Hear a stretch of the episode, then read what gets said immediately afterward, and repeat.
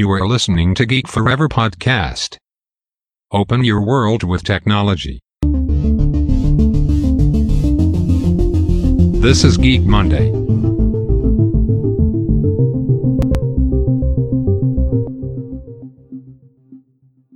สวัสดีครับ ผมดนทราดนจากดดนบล็อกนะครับ และนี่คือรายการ Geek Monday นะครับ เหมือนกัน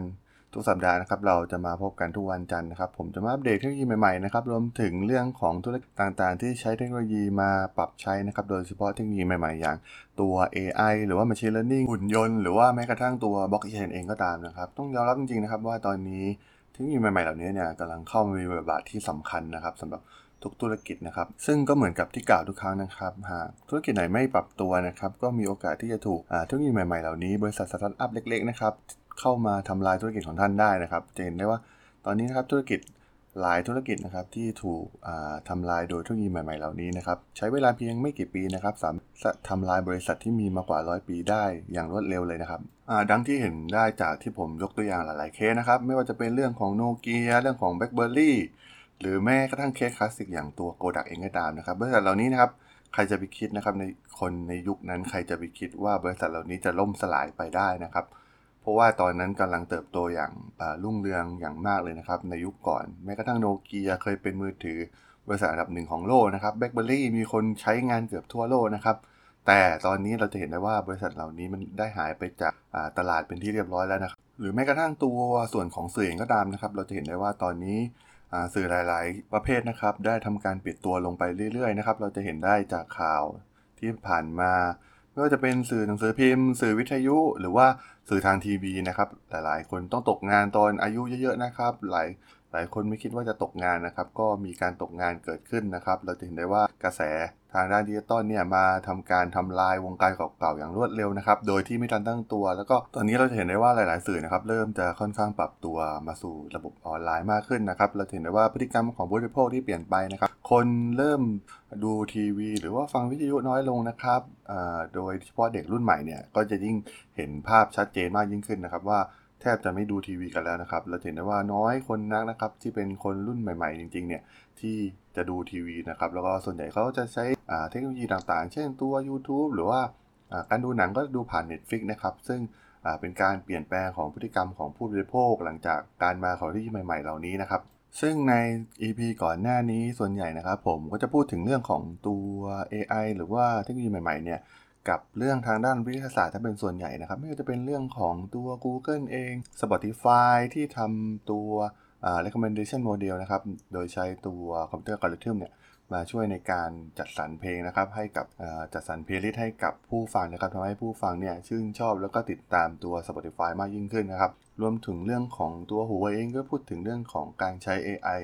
มาจัดการในเรื่องกล้องนะครับ ซึ่งเป็นเทคโนโลยีใหม่ที่ตอนนี้ก็กำลังเป็นที่นิยมอย่างมากนะครับ ในการให้ AI เนี่ยมาช่วยในเรื่องของการถ่ายรูปนะครับ เราเห็นได้ว่า แบรนด์ใหญ่ๆหลายๆแบรนด์ก็เริ่มใช้ตัว AI เข้ามาช่วยเหลือเต็มที่แล้วนะครับสำหรับหัวข้อที่ผมจะมาพูดถึงใน EP นี้นะครับจะมาเปลี่ยนแนวกันบ้างนะครับ โดยจะมาพูดถึงเรื่องของ AI ในเรื่องของงานด้านการสร้างสารรค์บ้างนะครับ โดยเฉพาะงานด้านศิลปะ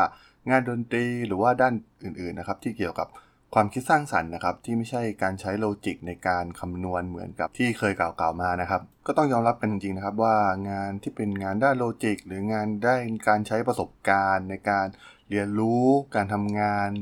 พวกนี้นะครับก็การทำงานของ AI เนี่ยก็สามารถที่จะมาทดแทนมนุษย์ได้นะครับในหลาย ๆ งานนะครับ เพราะว่ามัน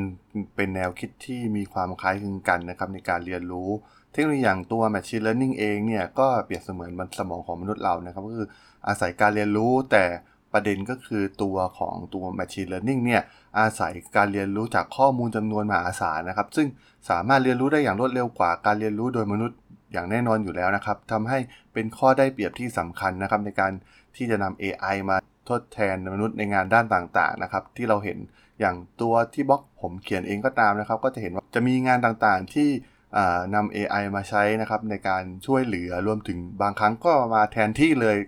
ก็อาจเป็นไปได้นะครับในบางบางงานนะครับ ซึ่งในหลายหลายงานเนี่ยก็เป็นสิ่งที่น่ากังวลใจอยู่ไม่ใช่น้อยนะครับสำหรับที่นำเอาตัว AI มาใช้นะครับ ไม่ว่าจะเป็นงานด้านการแพทย์นะครับ เราเห็นได้ว่าปัจจุบันเทคโนโลยีต่างๆ ด้าน AI เนี่ยสามารถมาทดแทนหมอได้ในบางสาขานะครับ มาช่วยเหลือในการวิเคราะห์ ในส่วนต่างๆ ของผู้ป่วยได้นะครับ เราเห็นได้ว่าการทำงานร่วมกับหมอเนี่ยทำให้การรักษาเนี่ยสามารถทำให้มีประสิทธิภาพมากยิ่งขึ้นได้นะครับ โดยใช้ AI มาร่วมอ่าในการวิเคราะห์ต่างๆ ใน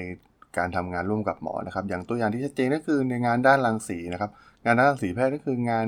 การวิเคราะห์ ผลภาพถ่ายจากการถ่ายเอ็กซเรย์ซีทีเอ็มไอต่างๆนะครับ ซึ่งส่วนนี้เนี่ยมันค่อนข้างชัดเจนนะครับว่ามันเป็นการทำงานที่คล้ายเคียงกับการทำงานของตัว Machine Learning นะครับในการเรียนรู้ผ่านเคสต่างๆ ในประวัติศาสตร์ที่ผ่านมานะครับเหมือนกับการเรียนของหมอนะครับก็เช่นเดียวกันนะก็คือการมาทำการเรียนรู้ผ่านตัวผลการรักษาเก่าๆฟิล์มเก่าๆนะครับเพื่อเป็นประสบการณ์ให้กับหมอนะครับในการวินิจฉัยในเคสใหม่ๆนะครับซึ่ง ตรงนี้แน่นอนว่าตัว AI เนี่ยสามารถไปเรียนรู้แบบนี้ได้อยู่แล้วนะครับ ผ่าน computer algorithm หรือว่าตัว Machine Learning เองก็ตามนะครับ ในการไปเรียนรู้ แต่ว่าที่สำคัญก็คือมันสามารถเรียนรู้ได้อย่างรวดเร็วนะครับ ในปริมาณข้อมูลที่มหาศาลมากกว่าที่มนุษย์สามารถเรียนรู้ได้นะครับ แล้วก็ที่สำคัญก็คือในการวินิจฉัยจริงๆเนี่ยมันใช้เวลาน้อยกว่ามนุษย์เยอะเลยนะครับสำหรับการประมวลผลต่างๆ ในการวิเคราะห์รักษาเพื่อช่วยเหลือผู้ป่วยนะครับ ซึ่งตรงนี้ถือว่าเป็นผลดีที่สำคัญนะครับในการช่วยให้ ประสิทธิภาพในการรักษาผู้ป่วยเนี่ยมีประสิทธิภาพมากยิ่งขึ้นนะครับสำหรับตัว AI ในงานด้านการสร้างสารรค์หรืองานด้านการครีเอทีฟนะครับสำหรับผมที่จะมาพูดใน EP นี้นะครับอย่างตัวอย่างแรกที่ผมจะมากล่าวถึงก็คือตัวของการนำเอา AI มาใช้ในแวดวงการทำงานด้าน marketing นะครับในการโฆษณาหรือว่าประชาสัมพันธ์ต่างๆนะครับ ซึ่งตรงนี้เนี่ย มันไม่ใช่เพียง logic เพียงอย่างเดียวนะครับ มันต้องใช้การสร้างสรรค์ผลงานออกมานะครับ เพื่อให้ผู้บริโภคเนี่ยมาซื้อสินค้าเรานะครับ ซึ่งตรงนี้มี AI หลายตัวที่น่าสนใจนะครับ ที่มาช่วยเหลือเรานักการตลาดต่างๆนะครับ ให้ทำงานได้มีประสิทธิภาพมากยิ่งขึ้นนะครับซึ่งถ้าพูดถึงงานด้านตัว digital marketing ออนไลน์นะครับ งานที่สำคัญอย่างหนึ่งก็คือ การสร้าง content ที่ดีนะครับ เพื่อให้ดึงดูดผู้บริโภคเข้ามาอ่าน หรือว่าเข้ามาดู ตัวเว็บไซต์ของเราหรือว่า content ของเรานะครับ ซึ่งตรงนี้เนี่ยก็จะมี tool ที่สามารถนำ AI เนี่ยมาช่วยเหลือนะครับ ซึ่งตัวเหล่า content writer หลาย ๆ คนนะครับอาจจะคิดว่างานของพวกเขานั้นปลอดภัย ไม่น่าจะถูกแย่งงานจาก AI แน่ ๆ นะครับ แต่ว่ามันไม่ใช่แล้วในปัจจุบันนะครับ ตัวอย่าง tool เช่น Wordsmith นะครับ ซึ่งเป็น tool ที่ใช้ AI ในการช่วยเหลือในการสร้าง content ขึ้นมานะครับ เป็นบทความต่างๆนะครับ โดยรูปแบบการสร้างจะเป็นการสร้างแบบ template ที่เราสามารถกำหนดข้อมูลที่เกี่ยวข้อง แล้วก็สามารถกำหนดตัว keyword ที่ต้องการได้นะครับ ซึ่งตรงนี้เนี่ย tool เหล่านี้เนี่ยจะช่วยตัว content creator content writer เนี่ยมาช่วยสร้างตัวเนื้อหาที่เป็นออนไลน์ เพื่อดึงดูด ให้คนเข้ามาใช้งานนะครับ ในสนใจตัวผลิตภัณฑ์ หรือว่ามาอ่านบทความมาสนใจกับผลิตภัณฑ์ของเรานะครับ ซึ่งทูลเหล่านี้นะครับจะทำให้ผู้อ่านแทบจะไม่รู้ด้วยซ้ำนะครับ ว่าเขากำลังอ่านบทความหรือว่าข้อความที่เป็นการผลิตขึ้นโดย AI อ่าซึ่งหลังจากได้ตัวบทความที่สำเร็จรูปเหล่านี้แล้วนะครับ ตัวนักการตลาดเองก็สามารถที่จะทำการแก้ไขเนื้อหาที่ถูก สร้างขึ้นด้วย AI นะครับ โดยใช้ตัวทูลอีกตัวหนึ่งก็คือตัวอย่างเช่นตัว Hemingway App นะครับ ซึ่งเป็น AI รูปแบบง่ายๆ ที่จะช่วยปรับแต่งเรื่องของบทความต่างๆ ที่เราสร้างขึ้นมานะครับ ให้มีความกระชับมากขึ้น แล้วก็จะมีการไฮไลท์ประโยคที่มีความซับซ้อนที่มีการสร้างจาก AI แล้วก็แนะนำตัวเลือกอื่นๆ เพื่อสักเจตให้เรามาช่วยปรับตัวบทความให้ดูดีขึ้นนะครับ เพื่อให้บทความเนี่ย มีความสมบูรณ์แบบถูกต้องแล้วก็แม่นยำมากยิ่งขึ้น ก่อนที่จะปล่อยไปให้กับผู้อ่านจริง ๆ นะครับ แม้ตัววงการแฟชั่นเองก็ตามนะครับ มีการนำ AI เข้ามาช่วยในการเรื่องดีไซน์ออกแบบเสื้อผ้านะครับ ตัวอย่างเช่น บริษัทแฟชั่นอย่าง Glitch ที่ทำการขายชุดที่ออกแบบโดย computer algorithm นะครับ โดยเป็นชุดเดรสสีดำนะครับ ให้กับสาวๆนะครับ ซึ่งเหมาะสำหรับผู้หญิงทุกคนนะครับ ไว้ในตู้เสื้อผ้านะครับ ซึ่งพวกเขาเองเนี่ยจะใช้ตัวอัลกอริทึมในส่วนของ neural network นะครับในการสร้างของชุดแฟชั่น ซึ่งเป็นการใช้ AI ที่สร้างสิ่งนอกที่เหนือจากการออกแบบที่มนุษย์ทำการสร้างขึ้นมานะครับ จะเป็นดีไซน์แบบใหม่ที่มนุษย์ไม่มีการออกแบบแบบนี้ขึ้นมานะครับ ซึ่งตอนนี้ทางทีมของกริสเองก็ตามนะครับ ก็ได้ทำการโฟกัสไปที่ผู้หญิงนะครับ โดยจะเริ่มสร้างผลิตภัณฑ์อื่นเพิ่มเติมนะครับ ไม่ว่าจะเป็นน้ำหอมเครื่องประดับรองเท้า ก็การออกแบบแฟชั่นทั่วไปนะครับ โดยจะใช้ AI เป็นหลักนะครับ แล้วก็มีตัวอย่างอีกอย่างหนึ่งที่สำคัญนะครับในเรื่องของการใช้ AI มาคู่กับส่วนของแฟชั่นนะครับ โดยร้านค้า Amazon นะครับ เว็บยักษ์ใหญ่ค้าปลีกอันดับต้นๆของโลกนะครับ ที่เราเห็นได้ว่ารุกรานอุตสาหกรรมอื่นๆไปทั่วนะครับ แต่ว่ามันมีส่วนหนึ่งที่ Amazon เนี่ยไม่สามารถเจาะเข้าไปได้อย่างเต็มที่นะก็คือส่วนของ เรื่องของแฟชั่นนะครับ ซึ่งตรงนี้อ่า Amazon ทางได้เล็งเห็นถึงความสำคัญในส่วนตลาดนี้นะครับ ซึ่งเป็นตลาดที่มีมูลค่ามหาศาลและมีการปรับเปลี่ยนอยู่ตลอดเวลานะครับ ซึ่งทาง Amazon เนี่ยได้ทำการสร้างเครื่องมือใหม่ขึ้นมานะครับในการขับเคลื่อนด้วย AI กับวงการแฟชั่นนั่นก็คือสิ่งที่เรียกว่า Style Snap นะครับซึ่งจะช่วยให้ลูกค้าเนี่ยสามารถที่จะเลือกหาเสื้อผ้าในเว็บไซต์ของ Amazon ได้ง่ายมากขึ้นนะครับ ซึ่งใครที่รู้จักตัวแอปที่ชื่อว่า Shazam นะครับ ซึ่งเป็นแอปค้นหาเพลงจากเสียงชื่อดังนะครับ ที่มีคนใช้งานทั่วโลกนะครับ ซึ่งตอนนี้ได้ถูก Apple ได้ทำการเทคโอเวอร์ไปเป็นที่เรียบร้อยนะครับ ซึ่งตัว Amazon ที่ทำการสร้าง Style Snap ขึ้นมาเนี่ย ก็จะเลียนแบบการทำงานของ Shazam นะครับการทำงานโดยเป็นการจำลองการทำงานของแอป Shazam นะครับในรูปแบบของแฟชั่น ซึ่งเป็นแอปบนมือถือนะครับที่ Amazon เนี่ยจะให้ผู้ใช้งานสามารถถ่ายภาพหรืออัปโหลดภาพ แล้วก็ตัว Style Snap เนี่ยจะใช้เครื่องมือในการเรียนรู้คุณลักษณะของภาพนะครับคล้ายๆ กับชาแซมที่เรียนรู้คุณลักษณะของเสียงนะครับ แล้วก็ทำการค้นหารายการที่คล้ายกันนะครับสำหรับตัวแฟชั่นต่างๆ เสื้อผ้ารองเท้าหรือว่า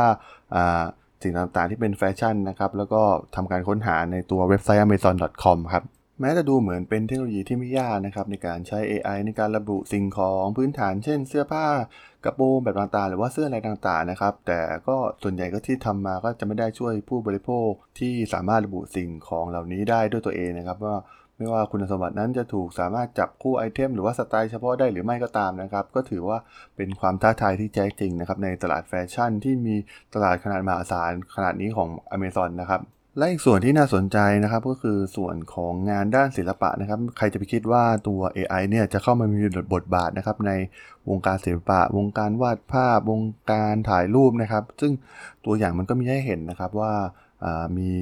เทคโนโลยี AI เนี่ยพัฒนามาจนสามารถที่จะสร้างสรรค์งานด้านศิลปะออกมาได้นะครับ ซึ่งตัวอย่างก็คือเจ้าหุ่นยนต์ไอด้านะครับที่ได้รับการตั้งชื่อตามนักคณิตศาสตร์ชาวอังกฤษ และผู้บุกเบิกคอมพิวเตอร์อย่าง Ada Lovelace นะครับซึ่ง ตัวนี้นะเป็นหุ่นยนต์ที่สามารถสร้างงานศิลปะ เปรียบเสมือนกับการสร้างงานศิลปะของมนุษย์ได้เลยนะครับ ซึ่งต้องบอกว่าตัว Ai-Da เนี่ยมันคล้ายๆ กับศิลปินจริงๆนะครับ มีการเข้ามามีส่วนร่วมกับผู้ชม แล้วก็มีการรับการสื่อสารจริง ๆ กับผู้มาชมงานศิลปะนะครับ แล้วก็สามารถสื่อสารกับมนุษย์ได้นะครับ ตัว หุ่นยนต์เนี่ยมันจะเคลื่อนไหวแบบมีชีวิตนะครับเหมือนสิ่งมีชีวิตจริง ๆเลยนะครับ ซึ่งตัว Ai-Da เองเนี่ยจะมีกล้องในดวงตาของมันนะครับแล้วก็จะมีคุณสมบัติของความเป็นมนุษย์ค่อนข้างสูงนะครับมันสามารถที่จะสบตาแล้วก็ติดตามคุณไปรับรองห้อง โดยการมีการขยับเปิดปากปิดปากตามที่ผู้ผู้คนเข้ามานะครับ ซึ่งหากมีการเข้ามาใกล้ตัวมันมากเกินไป ก็จะมีการถอยกระพริบตา เหมือนกับว่ากำลังตกใจอยู่นะครับ คล้ายๆกับการกระทำของมนุษย์นะครับ ซึ่งเป็นการใช้เทคโนโลยีของ computer vision นะครับ ที่สามารถทำให้หุ่นยนต์เนี่ยสามารถติดตามใบหน้า เพื่อจดจำใบหน้า แล้วก็เลียนแบบการแสดงออกของมนุษย์ได้นะครับ ซึ่งมีการดีไซน์ในส่วนหัวของมันนะครับ ให้มีลักษณะคล้ายมนุษย์โดยมีการใช้เทคโนโลยีของการใช้ 3D Printing นะครับในการออกแบบโดยทำให้เธอผมยาวมีผิวมีซิลิโคน แล้วก็มีฟันและเหงื่อนะครับ สามารถพูดคุยกับมนุษย์ได้แล้วก็มีการ interact กับมนุษย์ด้วยนะครับ ที่สำคัญนะครับมันกำลังจะมีนิทรรศการครั้งแรกของมันนะครับเป็นการแสดงผลงานศิลปะของตัว Ai-Da เองนะครับในชื่อว่า Unsecure Future นะครับที่ University of Oxford นะครับ แล้วก็โดยตัวภาพร่างงานศิลปะของตัวของ IDA ที่ทำการสร้างมานะครับ จะทำการแสดงในเมืองลอนดอนนะครับในปลายปีนี้นะครับสำหรับวงอีกวงการหนึ่งที่เป็นงานด้านสร้างสรรค์ที่น่าสนใจนะครับในการนำ AI หรือหุ่นยนต์เนี่ยเข้ามาช่วยเหลือนะครับ ก็คืองานด้านการถ่ายภาพนะครับ ซึ่งดูเหมือนว่าใครจะไปคิดนะครับว่าการถ่ายภาพเนี่ยจะมีหุ่นยนต์เข้ามาแย่งงานตากล้องที่เป็นตากล้องมืออาชีพนะครับ ซึ่ง ตอนนี้ได้เกิดขึ้นแล้วนะครับ โดยคู่รักในสาราอาณาจักรนะครับ คู่หนึ่งได้ตัดสินใจทางจ้างช่างภาพนะครับที่เป็นหุ่นยนต์มาถ่ายงานแต่งงานของพวกเขานะครับในวันที่ยิ่งใหญ่ที่สุดของพวกเขาวันหนึ่งเลยทีเดียวนะครับ ซึ่งหุ่นยนต์ตัวนี้นะครับมีชื่อว่าอีวานะครับมาทำการรับงานในการถ่ายภาพนะครับ ซึ่ง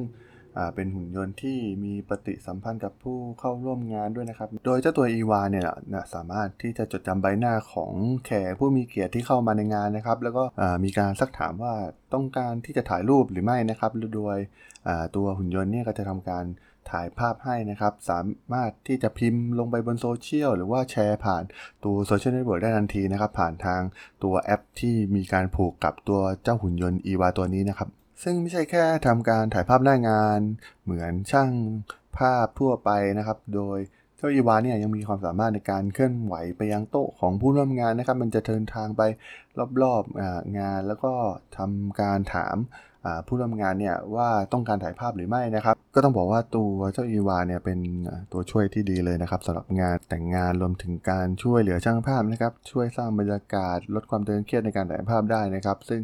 ทำให้ผู้ร่วมงานเนี่ยมีอารมณ์ขันเกิดขึ้นนะครับในการถ่ายรูปร่วมกับเจ้าหุ่นยนต์ตัวนี้ แล้วก็ เป็นการสร้างบรรยากาศใหม่ๆในงานแต่งงานได้ดีเลยนะครับสำหรับตัวเจ้าอีวาตัวนี้ในการเข้ามาร่วมในงานแต่งเช่นนี้นะครับสำหรับวงการสร้างสรรค์อีกวงการหนึ่งที่น่าสนใจนะครับ ก็คือวงการด้านการดนตรีนะครับ ซึ่งตอนนี้นักวิจัยจาก Georgia Tech Center of Music นะครับได้กระทำการสร้างหุ่นยนต์ในการ improvise เสียงดนตรีขึ้นนะครับ โดย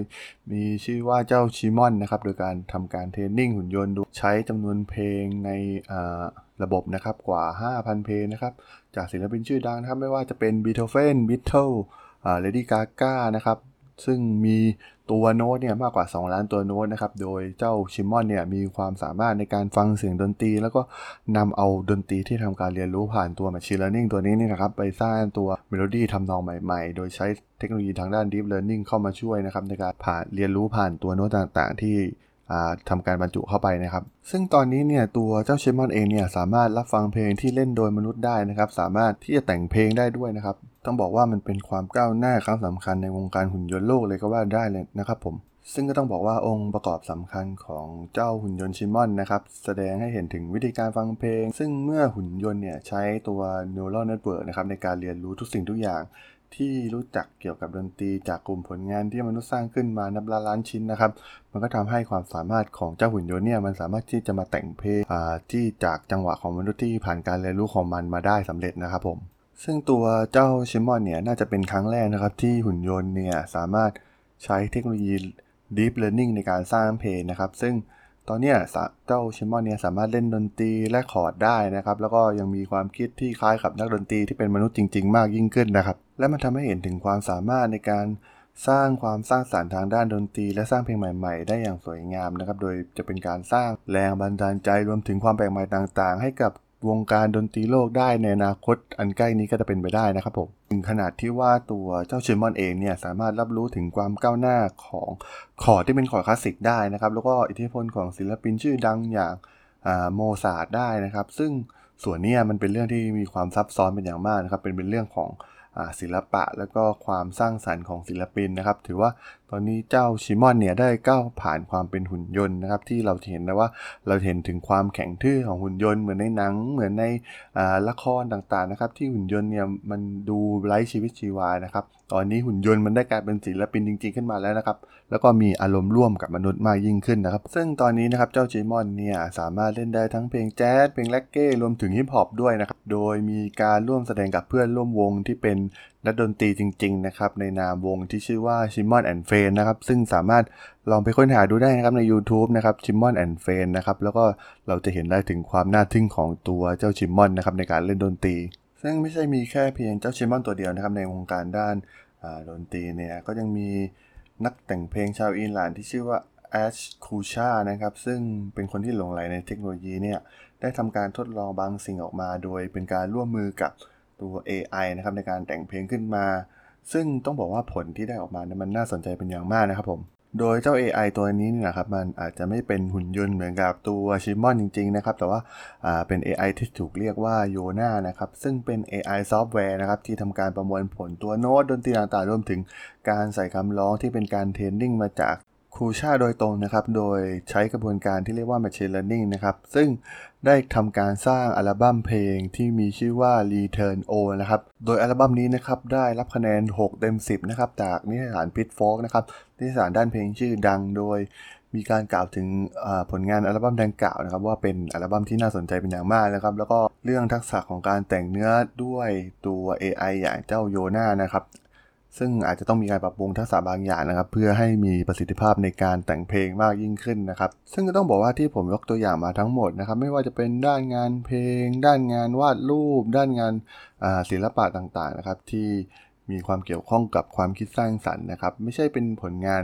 ที่เราเห็นเพียงแค่นี้นะครับ ยังมีตัวอย่างอีกมากมายนะครับ ที่ใช้ AI รวมถึงหุ่นยนต์ในการช่วยเหลืองานเหล่านี้นะครับ แต่ก็ต้องพูดกันตามความเป็นจริงนะครับว่าถ้าเทียบกับสาขาด้านวิทยาศาสตร์นี่ก็ต้องบอกว่าอ่าส่วนเหล่านี้เนี่ยที่ผมยกตัวอย่างเนี่ยจะเป็นแค่ก้าวเล็กๆของ AI เท่านั้นนะครับที่จะมาแข่งขันกับมนุษย์ในงานด้านศิลปะ งานที่ต้องใช้ความคิดสร้างสรรค์และไอเดียต่างๆมาประกอบกันนะครับ ซึ่งส่วนนี้เนี่ยมันเป็นเรื่องยากแล้วก็เป็นความท้าทายที่สำคัญนะครับที่ AI จะสามารถมาแข่งกับมนุษย์ได้ในอนาคตแต่ก็ไม่แน่นะครับในอนาคตเนี่ยเราก็ไม่สามารถมั่นใจหรอกว่า งานวิจัยงานพัฒนาด้าน AI ในระดับต่างๆ ทั่วโลกกำลังใส่ความคิดสร้างสรรค์ลงไปใน AI กันอยู่นะครับ ซึ่งสุดท้ายเนี่ยมันก็อาจจะมาแข่งกับมนุษย์ได้เหมือนกับเราที่เราได้เห็นในหลาย ๆ งานในสาขาวิทยาศาสตร์ ที่ผมยกตัวอย่างมานะครับ ในบล็อกก่อนก่อนๆหน้านี้รวมถึงในพอดแคสต์ตอนก่อนหน้านี้นะครับผมสำหรับ EP นี้นะครับที่จะพูดถึงเรื่องของ AI กับความคิดสร้างสรรค์ ก็จะเห็นได้ว่าถึงความสำคัญของ AI นะครับงานที่เป็นงาน ศิลปะงานสร้างสรรค์เนี่ย AI ก็กำลังเข้ามามีบทบาทนะครับกำลังเข้ามาคืบคลานเข้ามาเรื่อยๆนะครับ เราจะเห็นได้อย่างตัวอย่างที่ผมกล่าวถึงนะครับผมสำหรับผู้ที่สนใจเรื่องเทคโนโลยีใหม่ๆ รวมถึง AI หุ่นยนต์ต่างๆ นะครับ ที่เป็นเทคโนโลยีที่กำลังมีบทบาทอยู่โลกเราในปัจจุบันนะครับ ก็สามารถติดต่อติดตามในพอดแคสต์ของผมได้นะครับ ที่ช่องของ Geek Forever Podcast นะครับ ตอนนี้สามารถที่จะมา Follow ได้ใน แอปหลักก็คือตัว Podbean นะครับ แล้วก็อีกส่วนหนึ่งก็คือ Spotify นะครับ ตอนนี้เรายังมีเพียงแค่ 2 แอปนะครับกำลังทำการ submit ไปยังตัว Apple Podcast อยู่นะครับ ว่าตอนนี้ก็ยังไม่ไม่ได้รับการตอบรับกลับมานะครับ ว่ายังไงกันแน่นะครับ ต้องรอดูในอาทิตย์หน้านะครับว่าทาง Apple เนี่ยจะ approve ตัวพอดแคสต์ของผมได้หรือไม่นะครับสำหรับในอาทิตย์นี้ผมก็จะขอลาไว้เพียงเท่านี้นะครับพบกันใหม่อาทิตย์หน้านะครับผม สวัสดีครับ